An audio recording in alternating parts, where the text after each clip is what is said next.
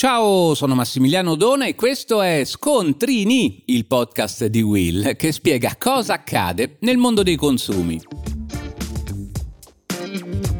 Oggi parliamo di partenze, di quei giorni da bollino rosso e nero sulle autostrade italiane.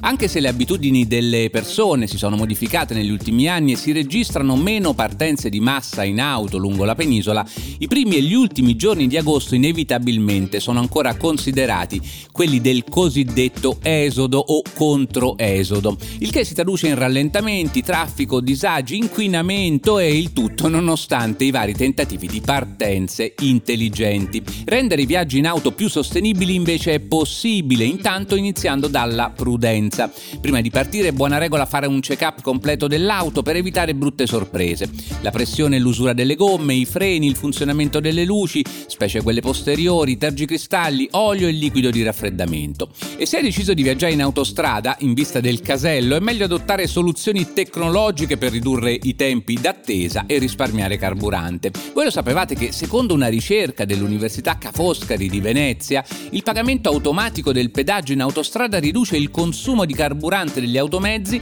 con la conseguente riduzione delle emissioni inquinanti in quanto si accorciano i tempi per il ritiro e il pagamento del biglietto. Solo l'anno scorso, secondo i dati di questa ricerca, sono state risparmiate oltre 61.000 tonnellate di CO2 proprio grazie all'uso del telepass sulle autostrade italiane, pari più o meno a 950 viaggi terra Luna. E per capire quanto inquinamento abbiamo risparmiato vi dirò che sono pari più o meno a 950 viaggi tra la Terra e la Luna.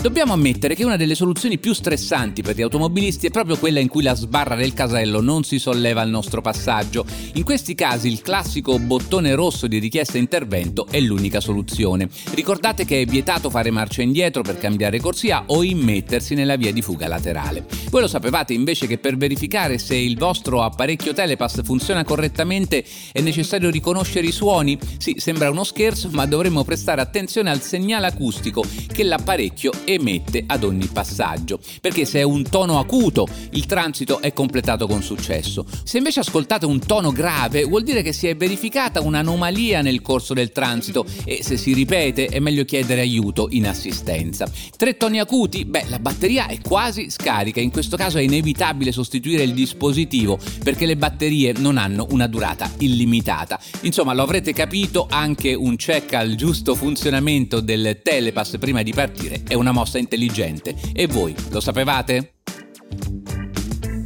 Per oggi da Massimiliano Dona è tutto, ma per non perdere gli altri episodi di Scontrini, clicca il tasto segui e attiva la campanellina.